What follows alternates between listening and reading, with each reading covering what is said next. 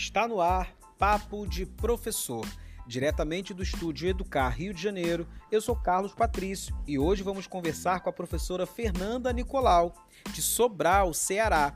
Ela é pedagoga e pós-graduada em alfabetização. E o tema de hoje será Mudar faz bem. Uma vez professor, sempre professor. Um episódio especial em comemoração ao Dia Nacional da Educação.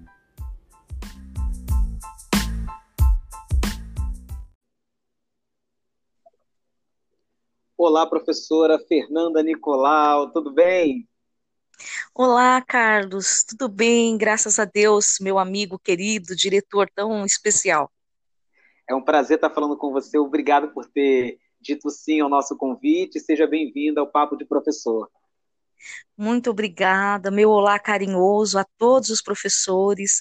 Eu que agradeço, viu, essa oportunidade tão especial. É, eu, antes de entrar em contato, né, para falar com você, eu fiz uma reflexão, né, é, lembrando mesmo dos momentos que passamos.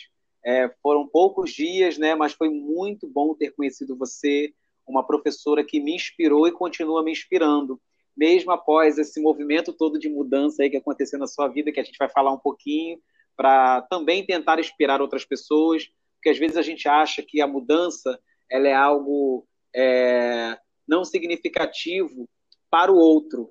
Né? A minha mudança não é significativa para o outro, mas eu já vejo com outros olhos. Eu acredito que você também. Eu acho que a minha mudança pode sim interferir, impulsionar, motivar outras pessoas a perderem seus medos, a se sentirem mais seguras. E aí eu quero iniciar esse papo querendo saber como está você, né? Como é que está esse momento de pandemia? Como é que está aí no seu estado? Que antes era um, agora é outro. Fala um pouquinho para gente.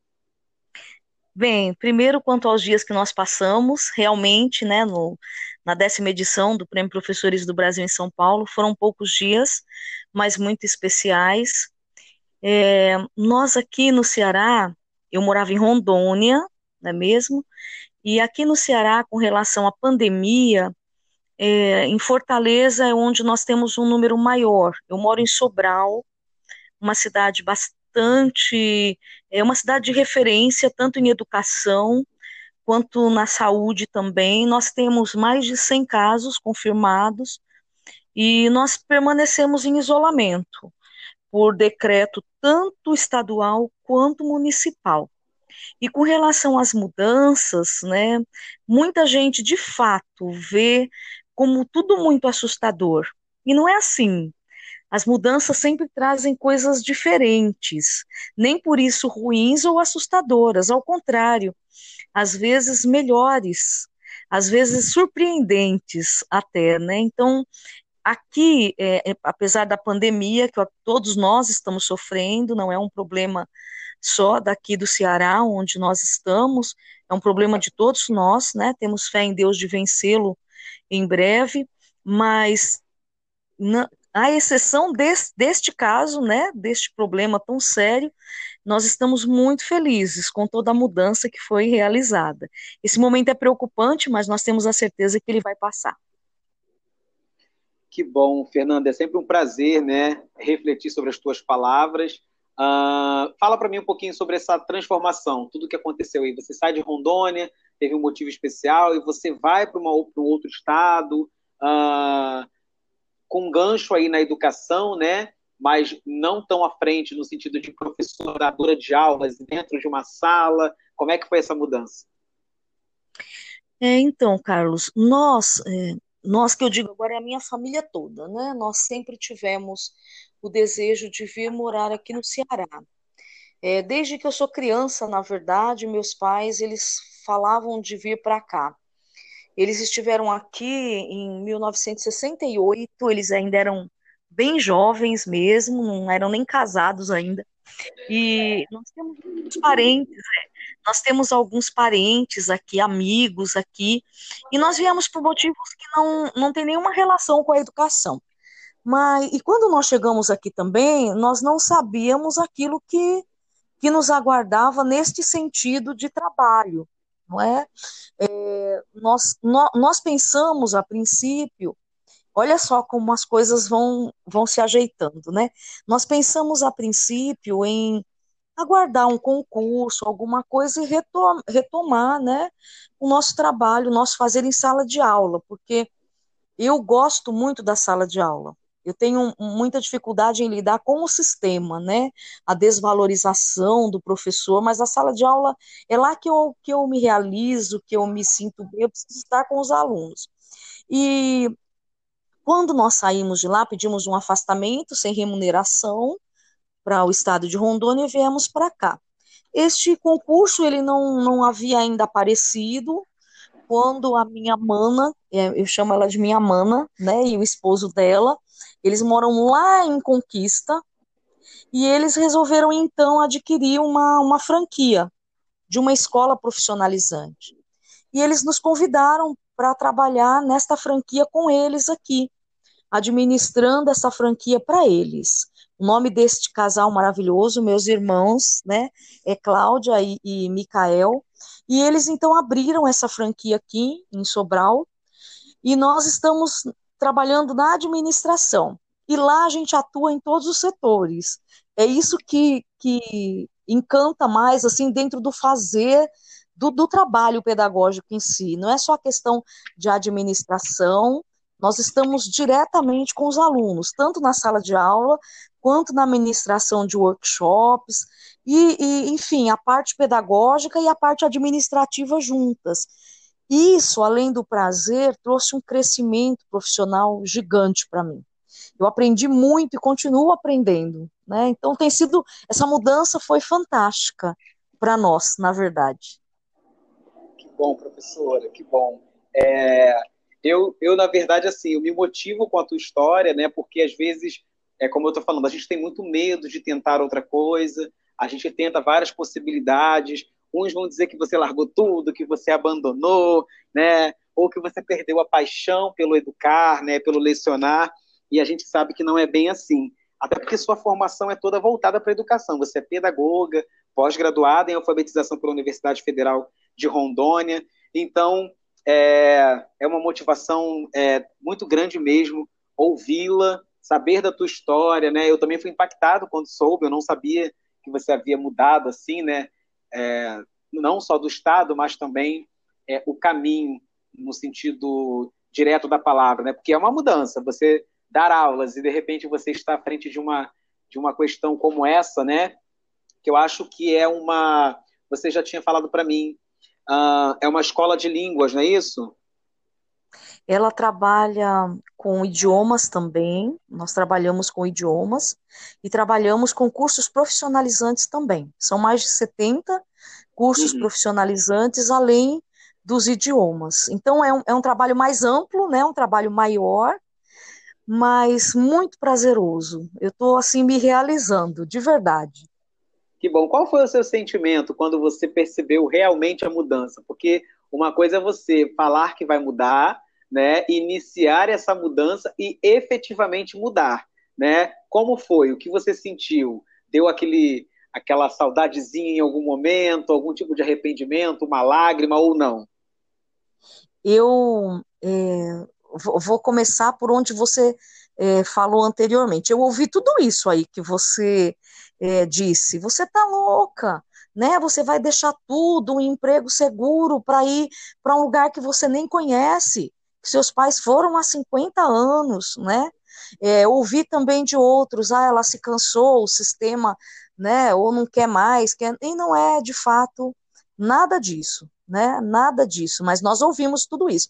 Mas também ouvimos de outras pessoas o seguinte, como nós gostaríamos de ter essa coragem, porque às vezes nós sonhamos com algo mais, né, mesmo profissionalmente, é, por conta, às vezes, da desvalorização, que não, eu não mudei por conta disso, embora isso me incomodasse muito, mas não mudei por conta disso. Mas muitas pessoas se sentem muito tristes, muitos professores doentes, né, por, por conta de um sistema que não nos valoriza. Então, é, o, assim, eu não tenho medo de mudar, né? Tudo se encaminha é, quando nós temos a vontade realmente de vencer primeiramente, né, e, e, respeito a todos que pensam diferente, mas primeiramente eu, eu entrego tudo na mão de Deus e ele vai vai conduzindo muito melhor do que eu soube um dia pedir ou desejar. Então, eu derramei lágrimas, sim, de saudades dos meus familiares que eu deixei lá em Rondônia, porque para Rondônia é muito difícil você ir. Não é como para os outros estados, eu acredito que tem até mais estados nessa situação, mas lá as passagens aéreas são muito caras. É muito difícil, é a segunda passagem aérea mais cara do Brasil para a região onde eu morava. Então a gente sabe que não dá para você ficar indo e vindo toda hora, né? Que a saudade vai sentir mesmo. Então derramei lágrimas nesse sentido, mas arrependimento em nenhum momento. Tá? Estou muito, muito feliz mesmo eu, a minha família, estamos muito felizes aqui. Eu tenho uma filha pequena, nós tínhamos uma preocupação também muito grande de como ela ia se adaptar aqui é, por conta da escola, ela tem cinco anos, mas olha, é, Deus é tão bom, foi tudo tão melhor do que a gente esperava, sabe? O acolhimento, é, foi, foi tudo muito bom, só tenho que agradecer a Deus realmente. Que bom, professora. Agora vamos voltar um pouquinho no tempo, porque eu também quero falar um pouco do prêmio, né? Esse prêmio que fazia e que faz né, muita diferença, infelizmente, no ano de 2019, ele foi cancelado, né? Ainda aconteceu no ano de 2018, mas 2019 e por incrível que pareça foi cancelado no dia do resultado. Muitos professores esperando ansiosos, porque escrever um projeto não é fácil, trabalhar com a pedagogia de projetos não é fácil, tem que querer, tem que gostar. E eu me lembro na época que o seu olhar, né, professora, como o olhar de toda professora apaixonada, uh, falava exatamente isso, da sua paixão pelo ensinar, da sua paixão pelo lecionar, e como aquelas crianças aprenderam mesmo em situações tão difíceis e diversas, né? Porque eles estavam é, num quarto ano, se eu não me engano, ou era uma turma muito seriada, e eles não liam, eles não é, é, interpretavam, e você começou a fazer um trabalho, né? De, é, de na verdade, recuperar esses alunos, não no sentido de recuperação é, propriamente dita, uh, de conteúdos específicos, mas de recuperar eles para voltarem a sonhar, para interagirem, para entenderem que o conhecimento e a leitura leva qualquer pessoa a qualquer lugar. E aí eu queria que você falasse um pouquinho daquele momento, daquele projeto, né, desse prêmio que foi muito importante não só para você, mas para mim também, né, porque eu, quanto gestor, eu pude influenciar a construção do projeto, eu pude participar da construção. Eu não sei dos outros colegas, mas eu talvez é, quanto gestor, eu tenha é, é, me sentido tão parte do projeto a, a, a, ponto de essa identidade do projeto, pelo menos daqui da escola, também ter sido parte de mim. E eu poder dizer, caraca, esse projeto também é meu. Fala um pouquinho para gente.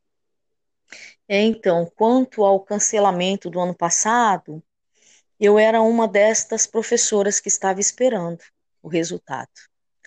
E eu, eu me senti assim despedaçada, quando no dia do professor é, recebemos o comunicado, né, numa data que deveria ser uma data de alegria, nós recebemos num, num ato grande de desrespeito, né, com o professor que ele havia sido cancelado. Eu tinha inscrito dessa última vez um projeto de educação especial de um aluno autista, onde eu realizei um leilão de telas para que ele pudesse desenvolver a habilidade de se expressar. Mas, enfim, né, voltando a 2017, foram dias assim especiais. E aquela frase que eu disse lá, que eu acredito que você se lembre, a frase de um educador nor nordestino também, oitocentista, nascido no dia 10 de dezembro de 1837, em São Luís do Maranhão, o doutor Miguel Vieira Ferreira, pioneiro na educação da mulher. A frase que eu disse dizia assim: ela diz assim: hei de ocupar-me sempre no magistério, porque este é o melhor meio de ser útil ao meu semelhante, fazer grande bem à minha pátria, de modo que reflita sobre meus pais uma auréola de luzes que os faça felizes e os glorifique ainda mais, tornando-me também eu digno do, dos meus antepassados.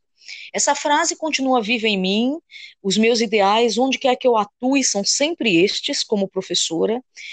É, não há meio de nós sermos mais útil ao nosso semelhante do que sendo um professor. Porque aquilo que nós passamos para os nossos alunos, que eles constroem através do que nós oferecemos para eles, são saberes que eles vão levar para a vida, né? É a oportunidade que nós temos de construir algo que é eterno, que vai passar de gerações, é, vai passar de geração em geração, na esperança que nós temos de construir, junto com esses saberes que são seculares e científicos, a construção de um caráter que venha transformar o nosso Brasil de fato num país de igualdade, de direitos para todos, sem exceção de nenhum.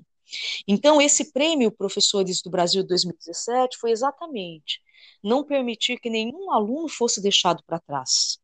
Um projeto que pensasse em todos, sem exceção de nenhum. Eu acho que foi o ano que eu mais trabalhei na minha vida. Eu fiquei até doente por um, uns dias, porque a sobrecarga de trabalho era muito grande. A alfabetização já é, por si, um trabalho bastante minucioso e muitas vezes exaustivo, porque você tem níveis diferentes dentro da sua sala. Só que eu tinha isso dentro de um quarto ano, com um, um ano apenas para auxiliar essas crianças a chegarem ao quinto ano em condições.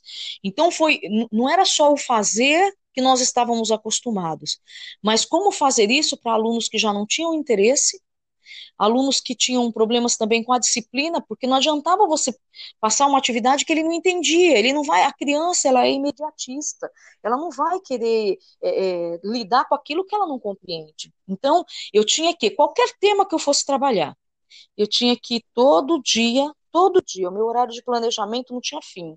Começava na escola e terminava em casa. Quando terminava, uhum. uma atividade de cada nível eu tinha os quatro. Eu tinha pré-silábico, silábico alfabético, é, silábico, e eu tinha um alfabético que também, o aluno alfabetizado, ele não podia ficar estagnado lá. Todos tinham que avançar sempre. Aproveitei essa heterogeneidade da sala para que todos se ajudassem, e aí nós trouxemos a tecnologia para chamar a atenção.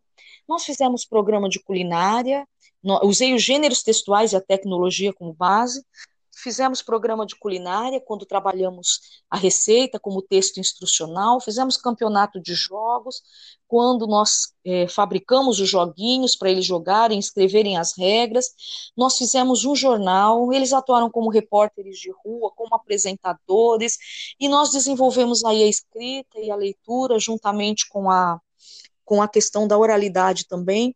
E o dia da culminância do projeto, é, a festividade teve duas horas e meia foi apresentado para os pais. Além dos programas filmados de culinária, o telejornal, eles encenaram teatros de livros diversos, foram três peças teatrais, cantaram é, músicas também para os pais e fizeram um sarau de poesia. Então foi muito bacana. Livros, nós produzimos um livro de autobiografia também. Enfim, são lembranças que a gente não esquece, né? E um aprendizado construído aí não só para eles, mas para mim, para a vida toda. Como eu, eu, recordando ainda o Prêmio Professores do Brasil, né, o amor que nós temos, a consciência de que nós somos e precisamos ser úteis ao nosso semelhante, como diz o doutor Miguel, e também a prova de que quando você ama o que faz, mas é preciso amar verdadeiramente, você vence qualquer desafio. Muito bom. É, eu fico assim é, pensando muito né, no fazer pedagógico. Eu me encontro como alfabetizador, né? me encontro no sentido de que é, é a minha identidade.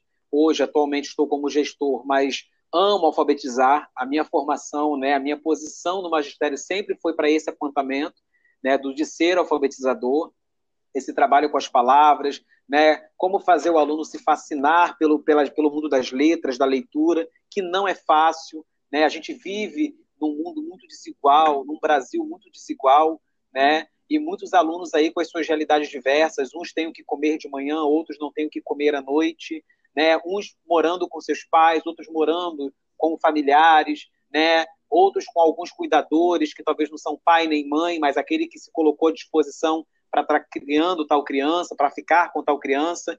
Então, assim, são muitas situações, né? E essa paixão pelo, pelo educar, pelo alfabetizar, ela precisa existir de fato. Às vezes a gente tem muito, muito dificuldade com alguns profissionais, porque eles se colocam no tipo, ah, eu sou professor, eu não sou mãe, eu não sou pai, mas a gente precisa refletir também no papel social do professor, no papel social da educação, porque se a gente não pensar, se a gente não refletir, a gente não consegue fazer uh, o nosso melhor. E o nosso melhor é sempre o melhor para a criança, melhor para o aluno. Né? Em que sentido estou dizendo isso? Que às vezes a gente pensa muito no que é melhor para a gente, é, no que é melhor para o pro professor.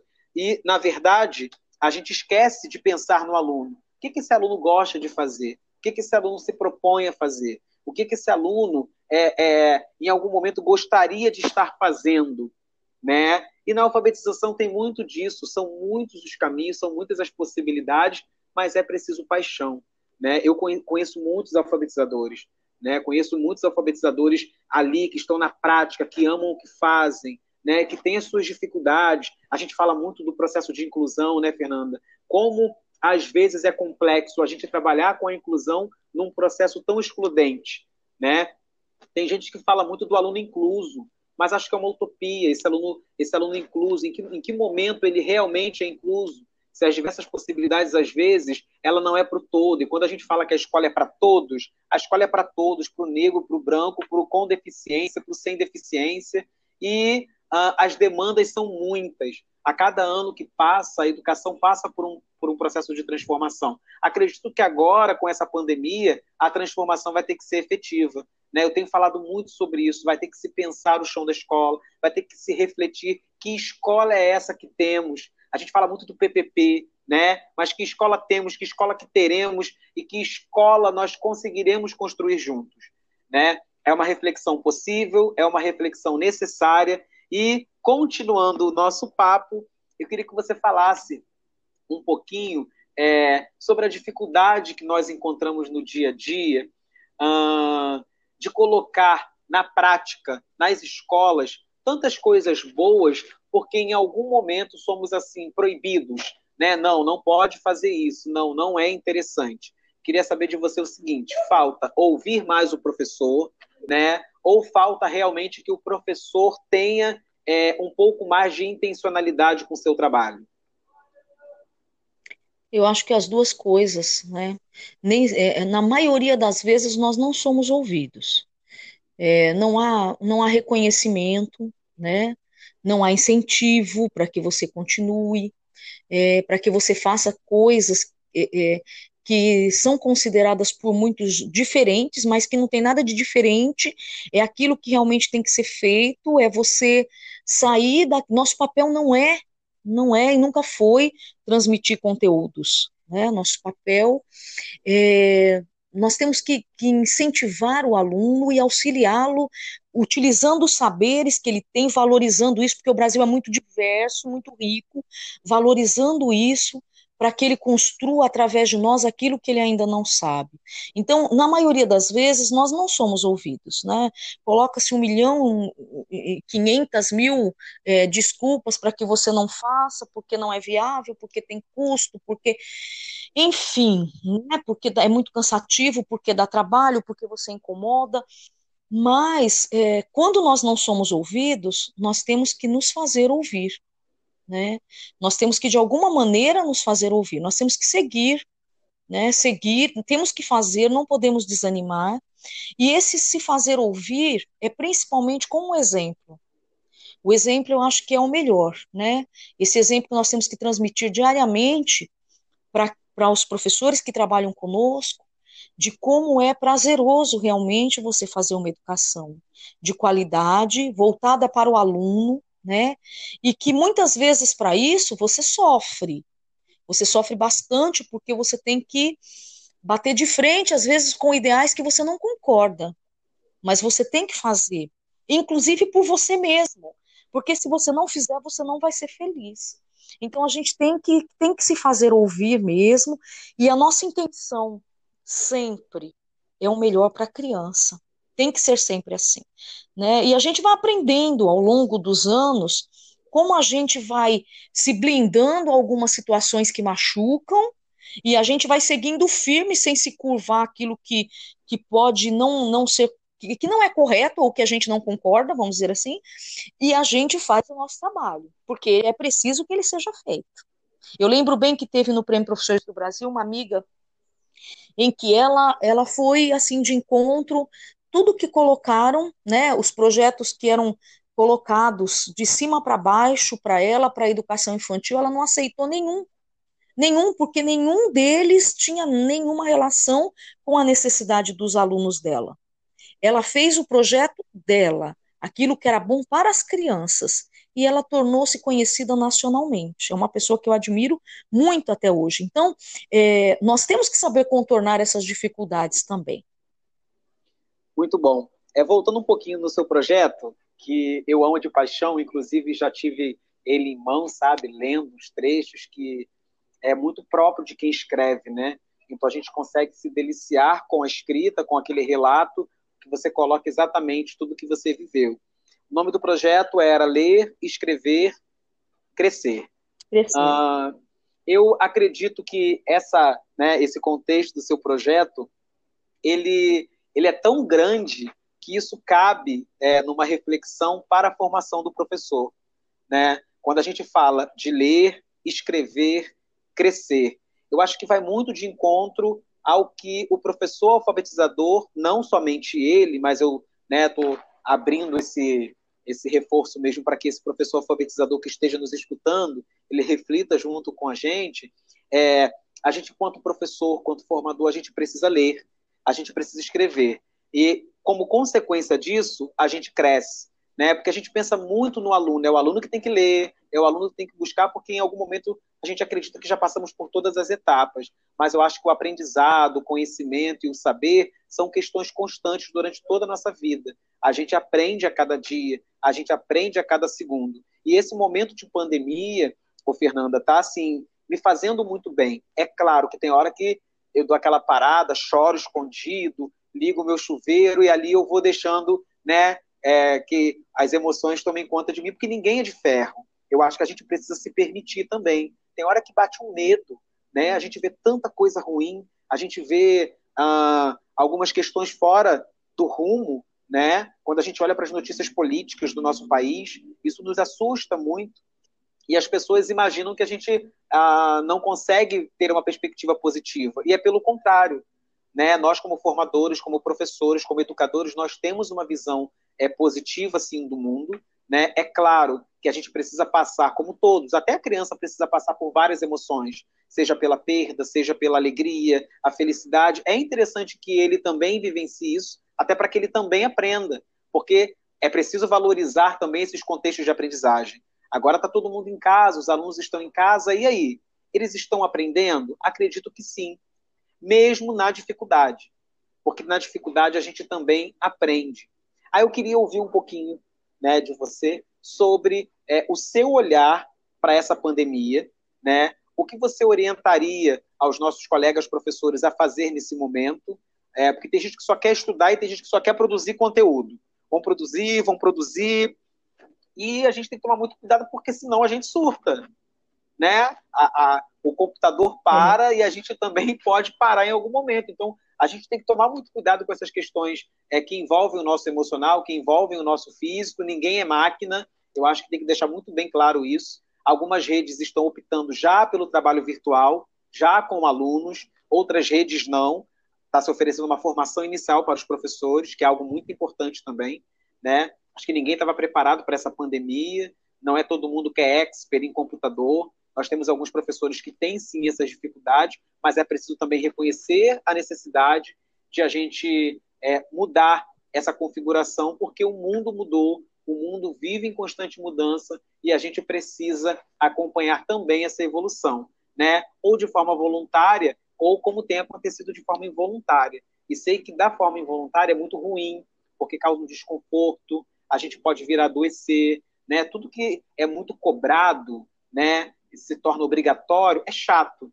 É igual a gente aprender a ler e escrever. Colocam como uma obrigação, como algo tão ruim, né? Já ouvi colegas, olha, se você não copiar o que eu estou lhe passando agora, eu vou fazer você copiar outro texto. E o texto é algo tão bom, né, que ele acaba sendo punitivo. São os textos que viram pretextos, né? É como diz um, um autor, é, esqueci, é, Campos de Queiroz, vou lembrar o nome dele todo. É, ele vai falar sobre isso, né? Sou frágil o suficiente para uma palavra me machucar, como sou forte o bastante para uma palavra me ressuscitar. Eu acho que é mais ou menos, mais ou menos isso. E a força da palavra, né? Quantos de nós ainda utilizamos a palavra, utilizamos a, a, o diálogo para punir, para reforçar a desigualdade? São muitos assuntos ao mesmo tempo e a palavra é com você, professora. É, então, vou pegar essa questão por dois prismas diferentes, tá? Vou pegar primeiro a questão da pandemia no que é tocante à educação e depois a nós como pessoas. É, com relação à educação, como você disse, ninguém estava preparado, né, para esta situação, em qualquer que seja a, a situação em que se vive, ninguém esperava, nem como educador, nem como pessoa, nem como mãe, nem como filho, ninguém esperava. Mas ela está aí, né? Agora, com relação à educação, nós voltamos lá onde nós conversamos no começo, no quanto a desigualdade impacta nesse momento, né? Muitas escolas oferecendo as aulas online, eh, os cursos online, mas para quantos dos nossos alunos essas aulas são acessíveis? Então, é, a desigualdade no Brasil, aí quando a gente pensa nisso, né, obviamente vem as questões políticas, né, é, que não são não são de hoje, né, é uma questão de muitos anos que precisa precisa ser repensado, precisa ser mudado no nosso Brasil é, de forma assim muito severa, né, a seriedade na aplicação dos recursos financeiros, o pensar na educação, é, o investir na ciência. Por exemplo, nós, se nós tivéssemos um investimento sério na ciência, na educação, nesses anos todos que se passaram aí, é, é, nessas décadas todas, vou dizer desde que me conheço por gente, né, será que nós precisaríamos importar tudo? Será que nós não teríamos condições de produzir? aquilo que nos, nós precisamos para nos atender no que diz respeito à medicina nessa situação de emergência. Então, as situações políticas, elas implicam diretamente em cada um de nós, porque quando elas não são é, pensadas para todos nós, elas geram desigualdade. E essa desigualdade, ela atinge e fere a cada um de nós. Né? Então, é, politicamente, e, está tá muito ligado aí ao que é a questão da educação. Não, é, é, não estamos conseguindo atender todos, né? não podemos fingir que estamos, não estamos, muitos alunos estão fora é, dessa plataforma online, do sistema EAD, é inacessível para eles, não é para poucos, é para muitos. Então, isso é uma coisa que a gente tem que pensar muito seriamente daqui para frente, né? o Brasil precisa democratizar o acesso à tecnologia para todos, verdadeiramente para todos, que todos possam ter em casa, é, não é, não vou falar só de tecnologia, mas que todos tenham saneamento básico, que todos tenham acesso à alimentação.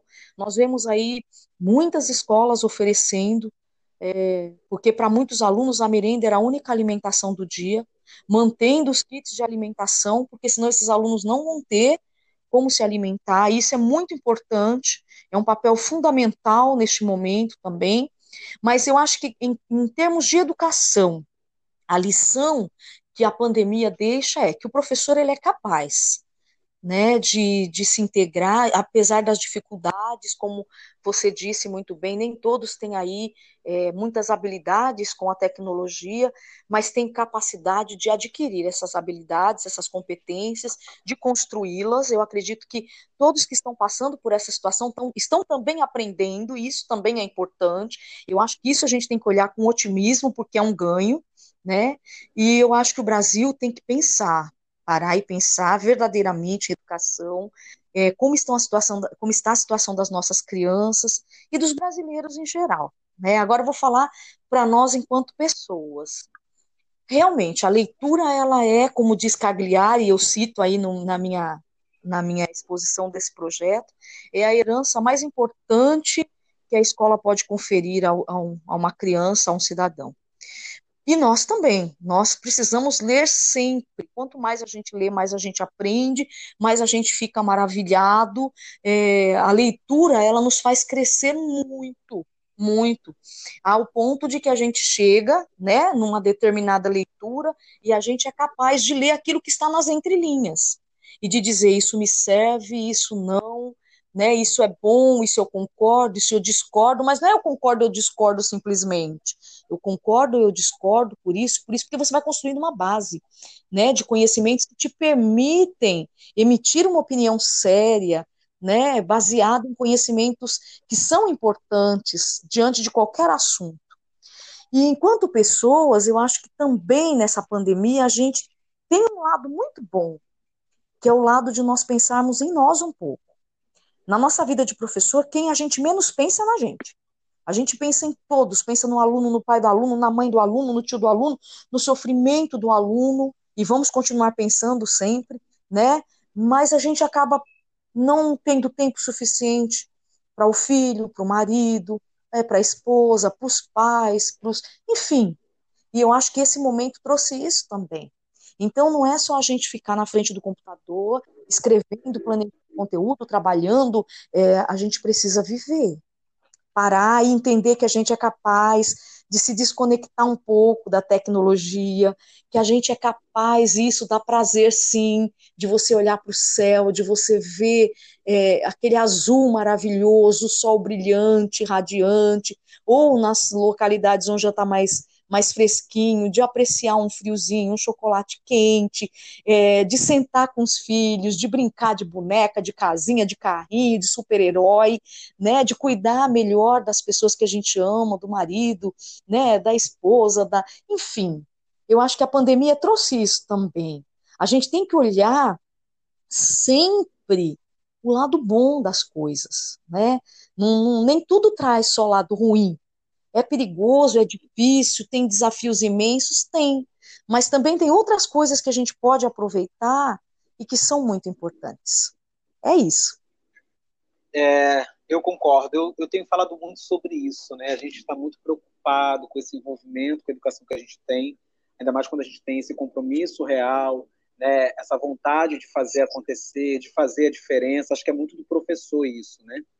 E é tanta preocupação, é tanto envolvimento, é tanto querer pelo aluno que ele aprenda, que ele seja alguém, sabe, uh, comprometido com, com a sociedade, que ele tenha, que ele seja sabedor dos seus direitos dos seus deveres, que muitas vezes nós esquecemos que sentimos também, que passamos por dificuldades também, porque a gente acaba é, se envolvendo tanto que a gente esquece disso tudo.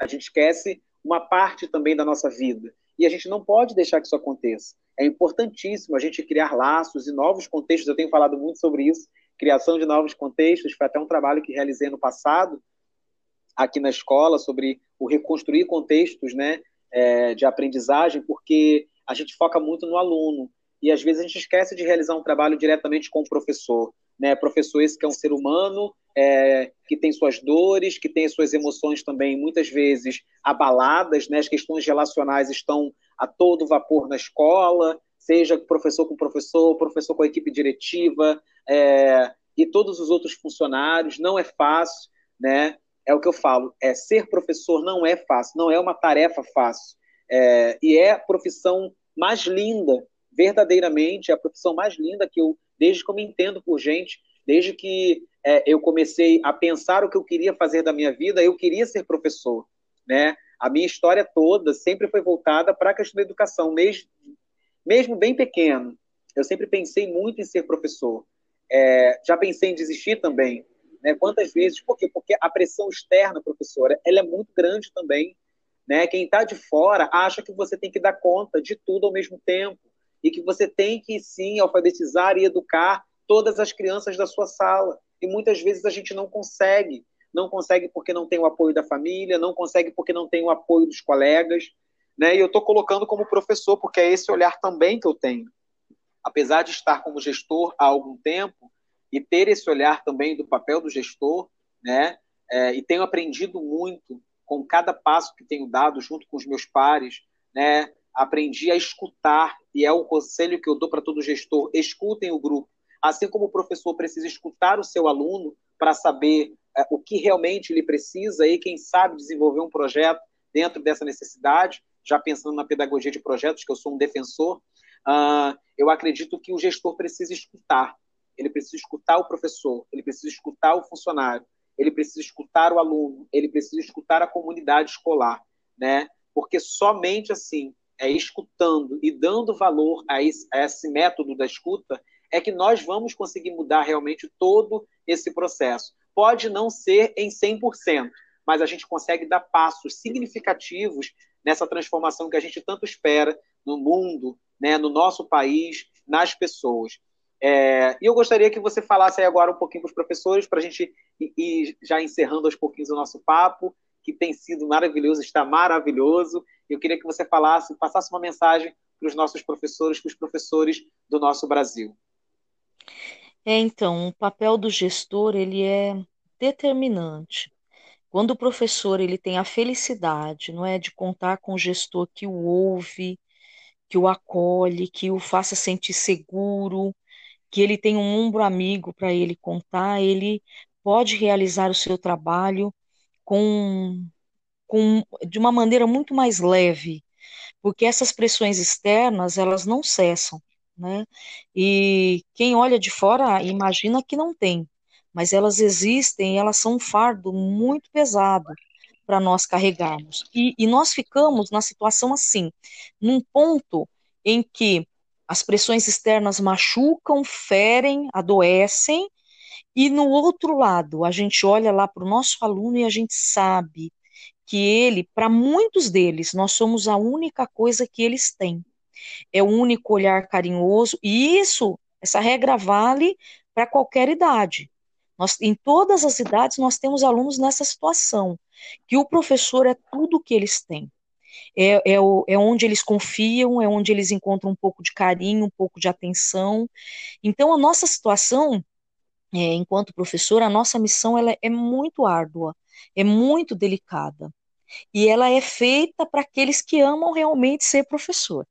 Então, a minha mensagem para os meus amigos professores é que a gente tenha, embora que talvez esse reconhecimento não chegue, não é? Para nós, oportunidades como essas que eu estou tendo aqui hoje, para mim são uma prova de reconhecimento gigante e eu me sinto assim lisonjeada, feliz, me sinto viva enquanto professora. Eu fiquei muito feliz quando eu recebi a ligação é, do Carlos, porque é uma honra muito grande para mim e, e eu digo para vocês o seguinte, que muitas vezes esse reconhecimento ele vem de maneiras muito diversas e, e nem sempre perceptíveis para nós.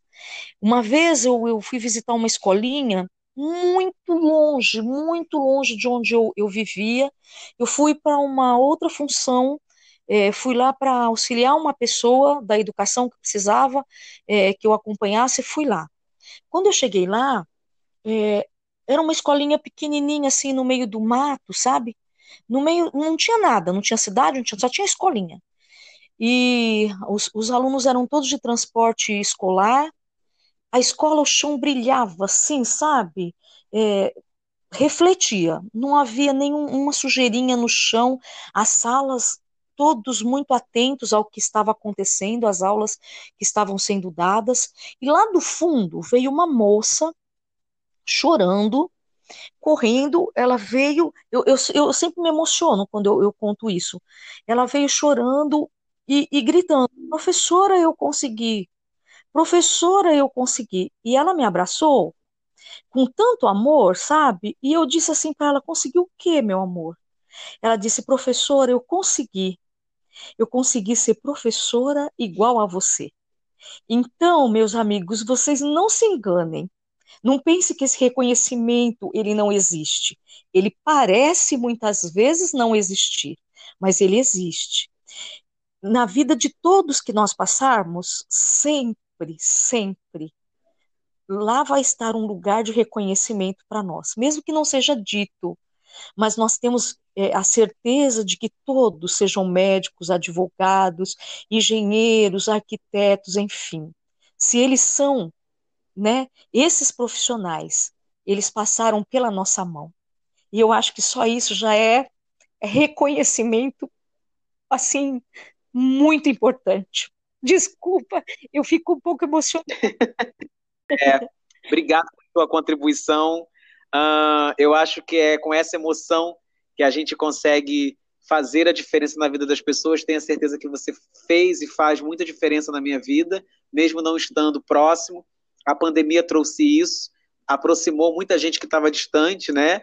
E eu acho que a mesma coisa tem acontecido com o professor, né? E também com as famílias. Quem estava distante está próximo, mesmo que por um canal virtual. Meu muito obrigado por ter participado hoje com a gente aqui. Um forte abraço e até breve. Outro para você. Não tenho como te agradecer o presente. Uma honra para mim. E um abraço gigante a todos os professores, a todos, onde quer que estejam. E quando você vier para cá, meu amigo, te espero aqui, viu? Ótimo. Você pode deixar uma mensagem de voz aqui no podcast Papo de Professor, assim como fez a Elaine Leal, que deixou o seu recadinho pra gente com muito carinho aqui.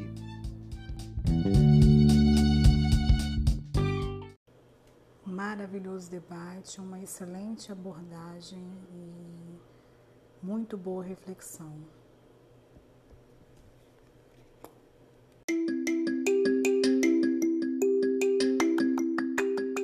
E você, quer participar, sugerir o próximo episódio ou dar uma opinião?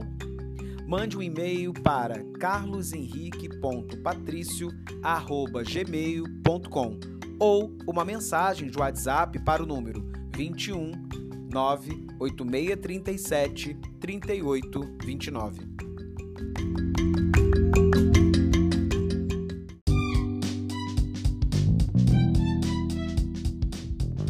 Se você quer ser um patrocinador ou um padrinho dos episódios do podcast Papo de Professor, é só enviar um e-mail para carlosenrique.patricio@gmail.com ou uma mensagem de WhatsApp para o número 21 98637 3829.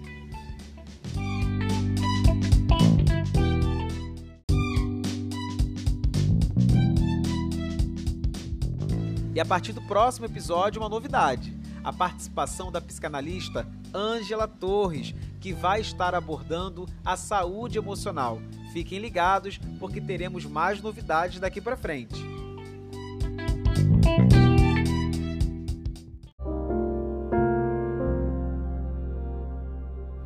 Mais uma vez, muito obrigado, professora Fernanda.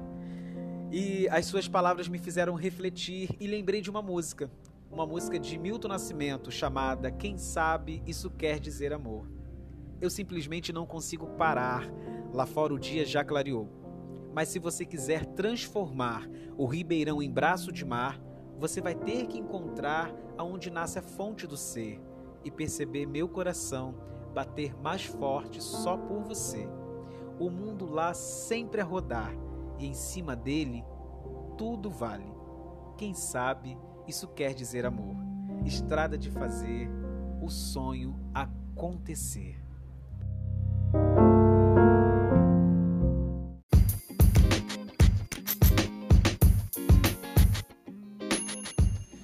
O episódio de hoje teve como apoiadores a Florescer, distribuidora e livraria, e a editora Rovelli.